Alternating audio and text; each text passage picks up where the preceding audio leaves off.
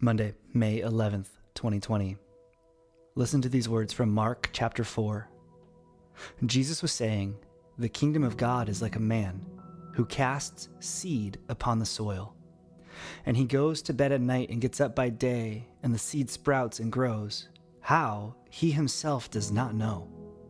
The soil produces crops by itself first the blade, then the head, then the mature grain in the head. But when the crop permits, he immediately puts in the sickle because the harvest is come. And he said, How shall we picture the kingdom of God? Or by what parable shall we present it? It is like a mustard seed, which, when grown upon the soil, though it is smaller than all the seeds that are upon the soil, yet when it is sown, it grows up and becomes larger than all the garden plants, and forms large branches, so that the birds of the air can nest under its shade. With many such parables, he was speaking the word to them, so far as they were able to hear it. And he did not speak to them without a parable, but he was explaining everything privately to his own disciples. This is a time in Indiana when people tend to their gardens and plant seeds that will bear harvest in 60, 80, 90 days. Jesus uses this illustration as common illustration of that which gives life.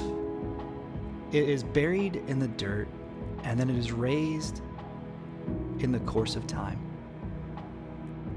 Of course, we can see the picture of Jesus, his death, which was sown into the earth and was raised, as 1 Corinthians tells us, imperishable three days later.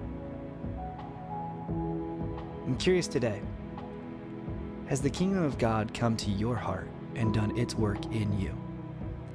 Is it bearing fruit and growing? Are you seeing harvest? The smallest acts of faith, Jesus says, are like mustard seeds that will grow up and will be larger so that the birds of the air can make a place for their nest. By faith in God, this is true of us too.